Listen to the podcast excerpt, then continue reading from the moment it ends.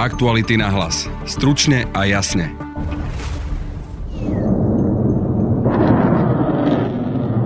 Putin zautočil na Ukrajinu a naplnili sa obavy, že cieľom nebude len jej východa, separatistické Donecko a Luhansko. Ostreľovanie raketami a bombardovanie strategických armádnych cieľov postihlo aj Západ, len niečo viac ako 200 kilometrov od našej hranice. Putin hovorí o operácii, Západ o agresii a vojne. Zuzana Čaputová. Prezident Putin sa rozhodol presadiť svoje nepriateľné teritoriálne a politické ambície cestou priamej vojenskej agresie. Toto je strašný deň pre Ukrajinu a Európu, reaguje nemecký kancelár Olaf Scholz. Analytik Alexander Duleba hovorí o novej realite, do ktorej sme sa zobudili. Pretože v Európe začala vojna, no a teraz už je možno všetko. Priamo na východe máme našu vyslanú reportérku Stanislavu Harkotovú. Ja som mala pred pár minútami len možnosť sledovať proste, ako sa evakuujú niektoré rodiny. Vidíte, hej, že na tých autách je naložený nábytok, že ľudia prichádzajú na e, železničnú stanicu s plnými taškami. V nasledujúcich minútach vám ponúkneme zachytené udalosti a ich analýzu. Je štvrtok, 24. február. Moje meno je Jaroslav Barborák Мною принято решение o проведении специальной военной операции. Кто бы не пытался... Počuli ste Vladimíra Putina, ako oznamuje dnešnú inváziu. Rozhodol som sa o špeciálnej vojenskej operácii, hovorí. Ktokoľvek, kto by sa nám do toho chcel zamiešať, či nepodaj ohroziť našu krajinu a našich ľudí, nech vie, že ruská odpoveď bude okamžitá a privedie vás k dôsledkom, ktoré ste ešte vo svojej histórii nezažili, dodáva. Vy v svojej histórii ešte nikdy nestal. Svet a zvlášť Ukrajina a Európa sa zobudili do rána poznačeného explóziami rakiet krátkeho a stredného doletu, ktoré už podľa vojenských dohôd nad kontinentami lietať nemali. Cieľmi ruskej artilérie však nebol len Donetsk či Luhansk. Mapa ranných raketových útokov zachycuje 40 cieľov po celom území, a to aj v Kieve či ešte východnejšie v Ivano-Frankivsku, len 200 kilometrov od našich hraníc s Ukrajinou. Priamo na východe máme našu vyslanú reportérku Stanislavu Harkotovú. O tom, čo sa vlastne deje, som sa dozvedela e, vo vlaku na trase Kiev-Kramatorsk, e, keď mi v skorých ranných e, hodinách volal kolega, že viaceré mesta v Ukrajine sú pod padbou. Cestovala som vlastne s chalanom, ktorý teda je pochádza z Donecka. Dnes žije v Kieve, ale o toto bolo náročnejšie sledovať, že to je proste človek, ktorý už vlastne prežil tú vojnu na vlastnej koži a opäť vlastne sa opakovala tá istá situácia, ktorú už kedysi zažil, tak ste takže ste mali možnosť sledovať človeka, ktorý to naozaj dosť ťažko nesie. Aj vzhľadom na to, že vlastne e, v Kieve má rodinu, má tam dve malé deti, e, manželku, ktorá mu krátko na to, ako som ho proste zobudila a informovala o tom, že čo sa vlastne deje, telefonovala vystrašená. To je rodina, ktorá práve žije blízko tých miest, ktoré v Kieve zasiahli raketové útoky, takže veľmi náročné. Obaja sme potom naozaj akože niekoľko hodín sa tak vzájomne upokojovali. Veľa sme sa o tom rozprávali, čo teraz bude, čo nastane aj vo vlaku, proste automaticky to bolo v skorých raných hodinách, mohlo byť asi pol piatej ráno. Ľudia povychádzali vystrašení, skupečok, nervózni. Všetci sa pýtali jeden druhého, proste, či nevie niečo viac, ktoré mesto, keď zrazu začalo proste aj Kherson, aj Mariupol, aj Kiev, aj, aj Charkov, tak naozaj to vzbudzovalo v ľuďoch veľkú neistotu a, a veľké obavy. Veľmi doteraz mám proste pred očami našu vlak vedúcu pani, ktorá e, pochádza z Mariupola, e, ktorá je momentálne na také 48 hodinovej vlastne, teda slúži hej tú tú svoju 48-hodinovú smenu, kedy vlastne e, sa vypravila vlakom z Kieva do Konstantinivky naspäť a potom vlastne až zajtra sa bude vrácať do rodného Mariupolu, kde má dceru, ktorej sa nevedela dlho dovolať. Potom nakoniec sa to podarilo cez, e, cez Viber. Počuli ste ju, ako upokojuje tú svoju dceru, ako jej hovorí, aby sa, e, aby sa modlila, modlila, modlila. To sú proste, ako to sú veľmi náročné veci. Mne sa samej akože veľmi náročne toto opisuje celé, pretože aj teraz vlastne pred, ja sa momentálne nachádzam v Slovensku. Mám tu známeho, ktorého som pred pár hodinami stretla a len sme sa tak veľmi krátko pozdravili a ja poznám toho človeka ako veľmi takého veselého, ktorý si proste udržiava taký elementárny proste životný elán a dnes na ňom bolo vidieť, že teda aj on je, on je z toho vyľakaný. A to je proste človek, s ktorým sme sa akože viedli rozhovory o tom, že čo, čo si do, môže dovoliť a čo si nemôže už dovoliť Vladimír Putin, ktorý mám pocit, že nás všetkých dnes ráno nepríjemne. Ja ani neviem, či sa to dá slovom zaskočil, opísať, pretože ja mám pocit, že sa tu odohráva úplne nejaké šialenstvo.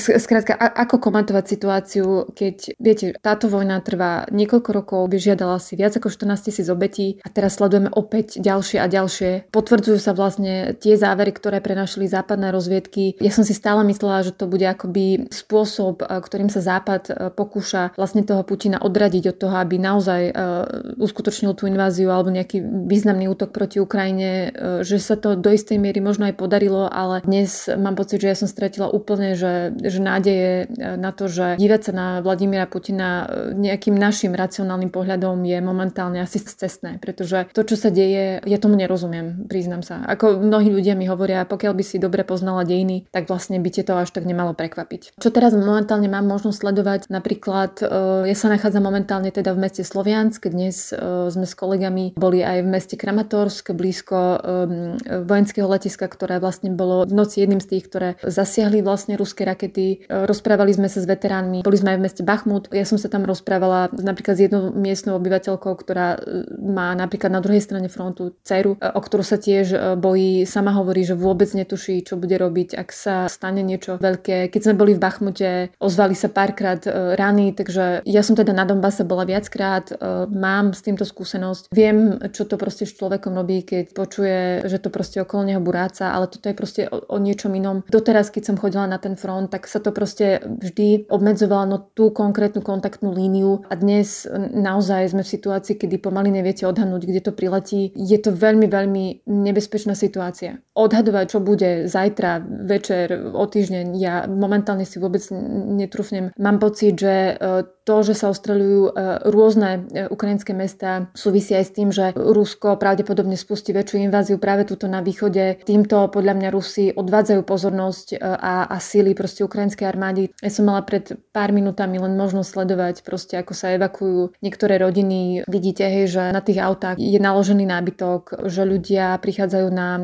železničnú stanicu s plnými taškami, kam idú, nevedno, uvidíme. Musíme si len počkať na vývoj, musíme si počkať aj na to, akým spôsobom sa vlastne s touto vyspo- e, situáciou vysporiada Európa a vlastne medzinárodné spoločenstvo a, a potom si teda dôjde na to, že, že čo asi v najbližších uh, dňoch. Tu bola naša Stanislava Harkotová, vyslaná reporterka aktualit v krízovej oblasti. Kreml vyhlásil, že neplánuje okupáciu Ukrajiny, ale naopak ruský prezident Vladimír Putin chce, aby bola Ukrajina neutrálna a nemala na svojom území rozmiestnené útočné zbrane.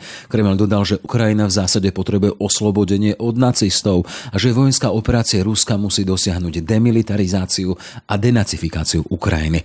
Pán Putin rozhodne, ako dlho bude táto vojenská operácia na Ukrajine trvať, doplnil Kreml. Toľko spravodajská agentúra.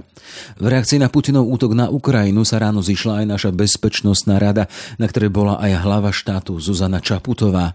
Slovensko podľa nej Putinov krok ostro odsudzuje. Spoluobčianky, spoluobčania, pred niekoľkými hodinami sa začala ruská vojenská invázia voči Ukrajine. Ruské ozbrojené sily zasahujú ciele na celom území nášho suseda. Nádej tých, ktorí si mysleli, že Kreml sa uspokojí s vojenskou okupáciou časti Doneckej a Luhanskej oblasti, sa stali ilúziou. Prezident Putin sa rozhodol presadiť svoje nepriateľné teritoriálne a politické ambície cestou priamej vojenskej agresie. Zautočil na slabšieho, ktorého jediným previdením je to, že chcel žiť mierumilovne podľa svojich predstav ako ostatné zvrchované národy. Toto sa žiadnymi slovami nedá ospravedlniť. Všetky obete, ktoré táto vojna na Ukrajine prinesie, budú jeho obeťami a bude za to niesť plnú zodpovednosť pred tvárou svetovej verejnosti. Veriť tomu, že k vojenskému útoku Rusko vyprovokovala ukrajinská armáda, nemôžu ani samotní šíritelia týchto dezinformácií. Dnes má Ukrajina plné právo brániť sa. Brániť svoje právo, existovať ako štát a slobodne rozhodovať o svojom osude. My sami by sme v takejto situácii nekonali inak. Slovenská republika ostro odsudzuje rúskú agresiu a stojí pri trpiacom ukrajinskom ľude. Pavel Havlíček, Asociácia pre medzinárodné otázky. Pekný deň prajem. Dobrý den. Aké to bolo prebudenie do dňa, keď vidíme na Ukrajine zábery z bombardovania, raketových útokov, presunov ťažkej techniky a už aj prvé správy o civilných obeciach? Tak přiznám se, že to bylo opravdu katastrofické ráno, protože se naplnili opravdu ty nejčernější scénáře, které jsme předvídali v minulých dnech. Ono to mohlo skončit ještě celé úplně jinak, ale to konečné rozhodnutí prostě bylo na ruském prezidentovi Vladimíru Putinovi, který si vybral cestu konfrontace, vybral si cestu selhání diplomacie a odmítnutí, řekněme, jakékoliv nabídky, kterou on dostal od toho západního společenství o diskuzi nad budoucností evropské bezpečnostní architektury. Všechno tohleto on odmítnul a jak je vidět podle těch informací, již pravděpodobně v pondělí natáčel video, že prostě k tomuto konečnému vstupu vojsk dojde. Takže pravděpodobně opravdu Rusové tohleto měli vymyšlené od prvopočátku, jak nehledě na to, že prostě oni kamuflovali, lhali a manipulovali, že prostě stahují vojska, že nějakým způsobem chtějí jednat a že uh, přesouvají mírová vojska jenom do toho uh, regionu takzvaných separatistických republik. Nic z toho nebylo pravdou a Rusové to věděli od počátku. Pred dvoma dňami ste práve v našom podcaste hovorili o akomsi medveďom objani, objati Putina, ktorý to ani inak nevie, to je citácia vás. On, Putin, hovorí o špeciálnej bojovej operácii, nie o vojne. Vieme, že Ukrajina, zvyšok sveta reagujú to, že to ide o agresiu. Aký je váš pohľad? Jde rozhodně o invazi, jde o agresi, nejedná se o žádnou vojen, speciální vojenskou operaci, jak se snaží prezentovat ruská strana. Tohle to prostě se nezakládá na pravdě.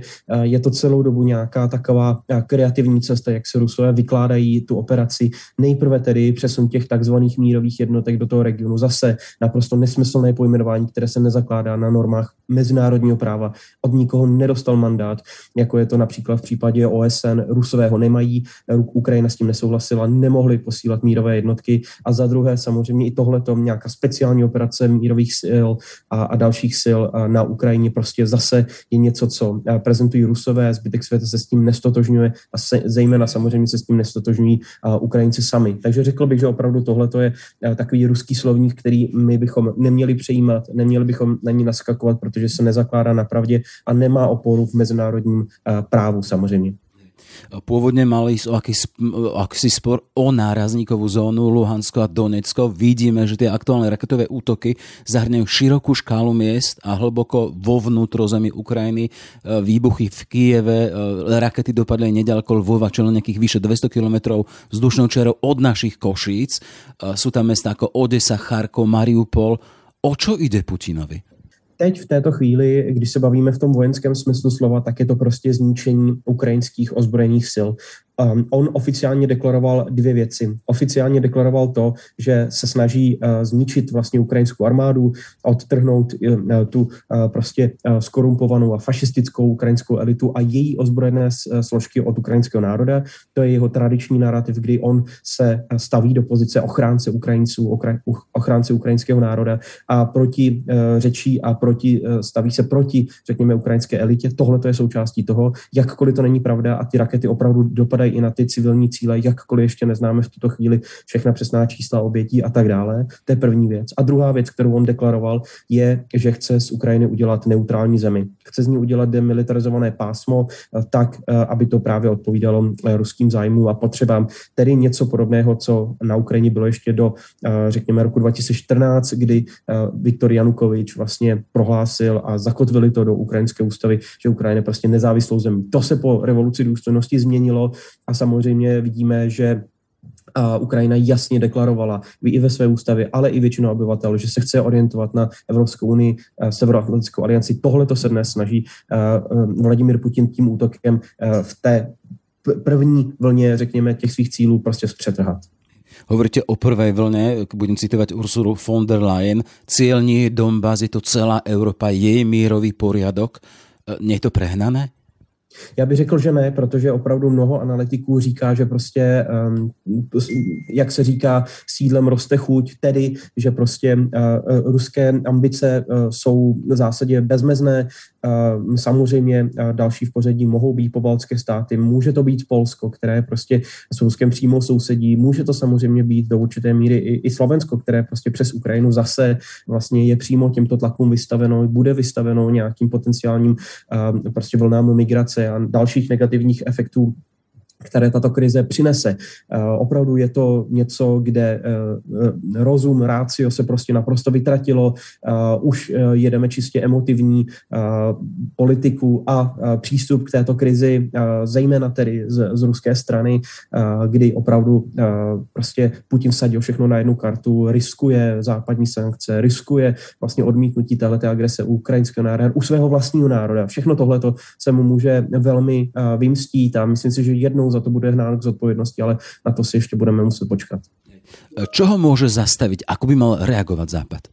Já si myslím, že v tuto chvíli prostě už musíme vystřílet opravdu všechny trumfy, protože Putin eh, prostě od, od, odtrhl prostě, od, eh, řekněme, odstranil všechny překážky pro to, aby eh, se, se Západ choval zdrženlivě. Myslím si, že opravdu teď je na místě nasadit ten nejtěžší kalibr, který Západ má. To jsou samozřejmě ekonomické sankce a nátlak na Rusko. Hovoří se v této souvislosti o odstřižení Ruska od té platební platformy SWIFT, která je americkou, která je americké provinience. Hovoří se o tom, že by měly být zacíleny na další ruské banky, banky, včetně možná i té centrální. Hovoří se o tom, že zkrátka Západ musí Ukrajinu podporovat ve vojenském, finančním, ale i humanitárním uh, směru tohle to je všechno, co my musíme eh, nasazovat. Je dobře, že když eh, třeba přišlo rozhodnutí o tom projektu Nord Stream 2, tohle to je všechno, kde eh, Evropa opravdu může sehrát významnou roli a samozřejmě, a to je, to je nějaký dlouhý postoj, dlouhodobý postoj toho západu, Rusko musí být prostě izolováno, musí být odstraněno z, z mezinárodního systému jako ten standardní hráč. Není to standardní hráč, je to agresor, který prostě rozpoutává válku proti svým sousedům.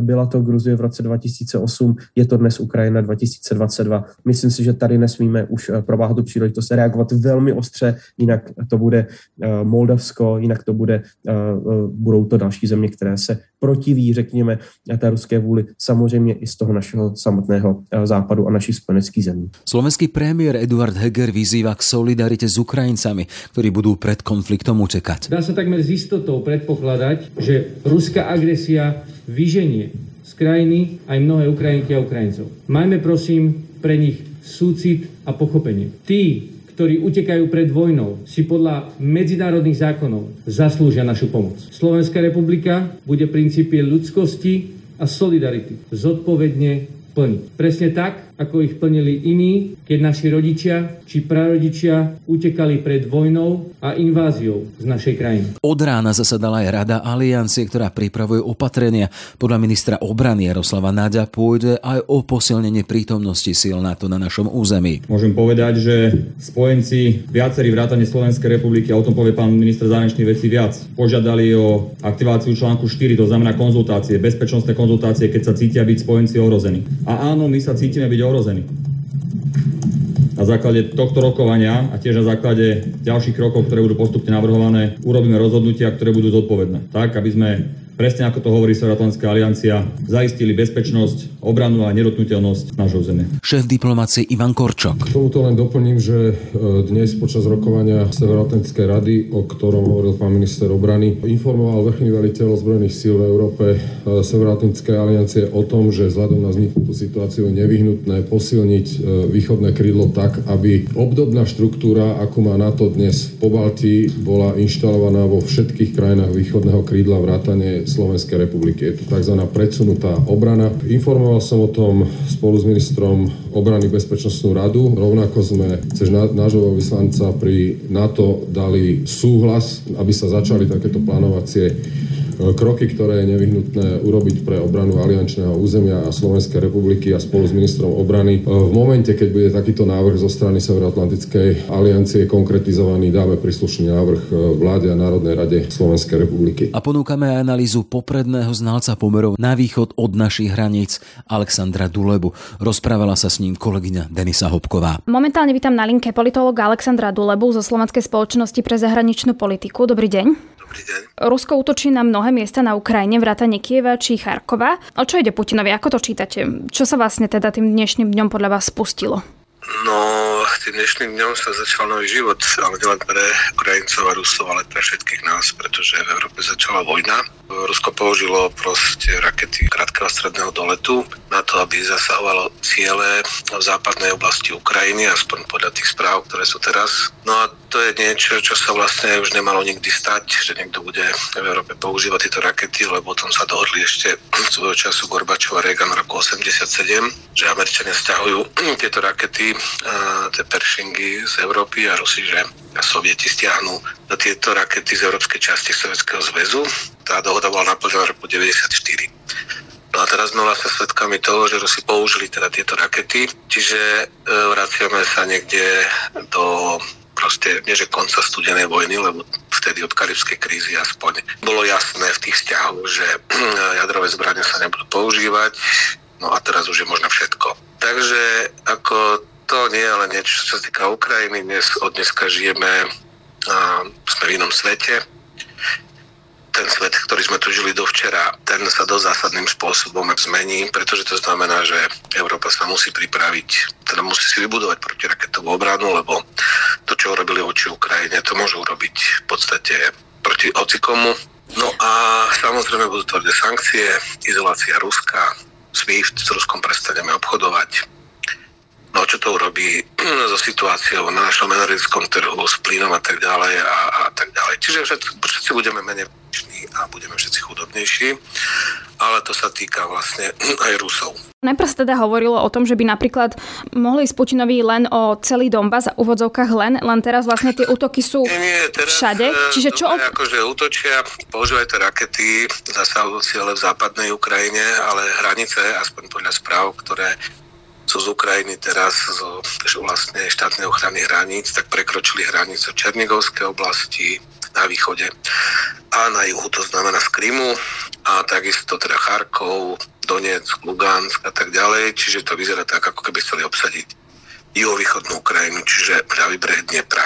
A tie útoky na západ sú iba tými raketami, ale tam zatiaľ teda hranicu prekročili aj z Bieloruska, ale v tej východnej časti, nie v západnej. Takže vyzerá to tak, ako keby chceli obsadiť uh, juhovýchodnú Ukrajinu.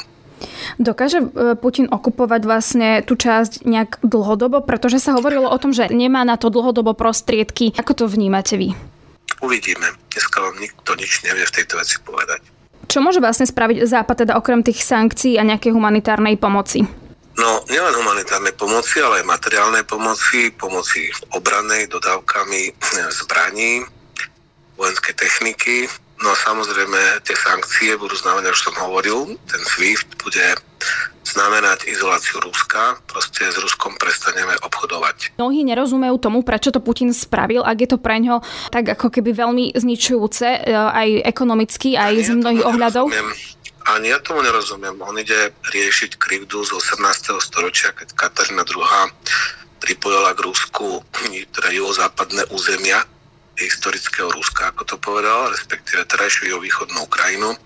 Myslím si, že to je proste šialenstvo. Čo to znamená teda pre Slovensko, nakoľko je to aj tá bezpečnostná hrozba?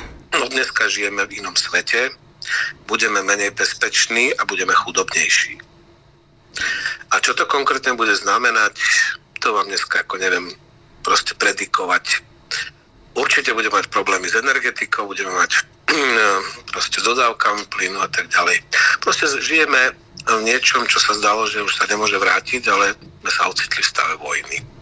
Rozumiem, niekto by sa pýtal, či je to bezpečnostná hrozba, napríklad, že či e, sa má očak- e, obávať, dajme tomu nejaký, nejaké rakety alebo niečo, lebo ľudia možno, ktorí do toho nevidia, sa možno obávajú aj sami o svoju bezpečnosť. Čo by ste na to týmto ľuďom povedali? Ako je to v rozhodnutí ruský generál, ruského vedenia, ako použijú tie rakety a či teraz zautočia aj na členské krajiny NATO. Ak áno, no tak to proste máme potom vojnu ako už bezprostrednú vojnu s výnimočným stavom a tak ďalej. Vylúčiť sa to nedá, nepredpokladám to, ale vylúčiť sa nedá, pretože vlastne ako zastaviť tú vojnu, viete, keď teraz začne vojenský konflikt, začína špirála, a kde sa to zastaví, to vám neviem povedať, spýtajte sa vojakov. To bol teda politolog Alexander Doleba. Majte sa, dovidenia. Aktuality na hlas. Stručne a jasne. Len doplním, že ozbrojenému konfliktu na Ukrajine sa v aktualitách venujeme doslova na minútovej báze. Najnovší vývoj udalostí, ich analýzy i komentáre nájdete v online spravodajstve, na ktorom pracuje doslova celá redakcia. Sme v závere. Za pozornosť ďakujú Denisa Hopková a Jaroslav Barborák. Aktuality na hlas. Stručne a jasne.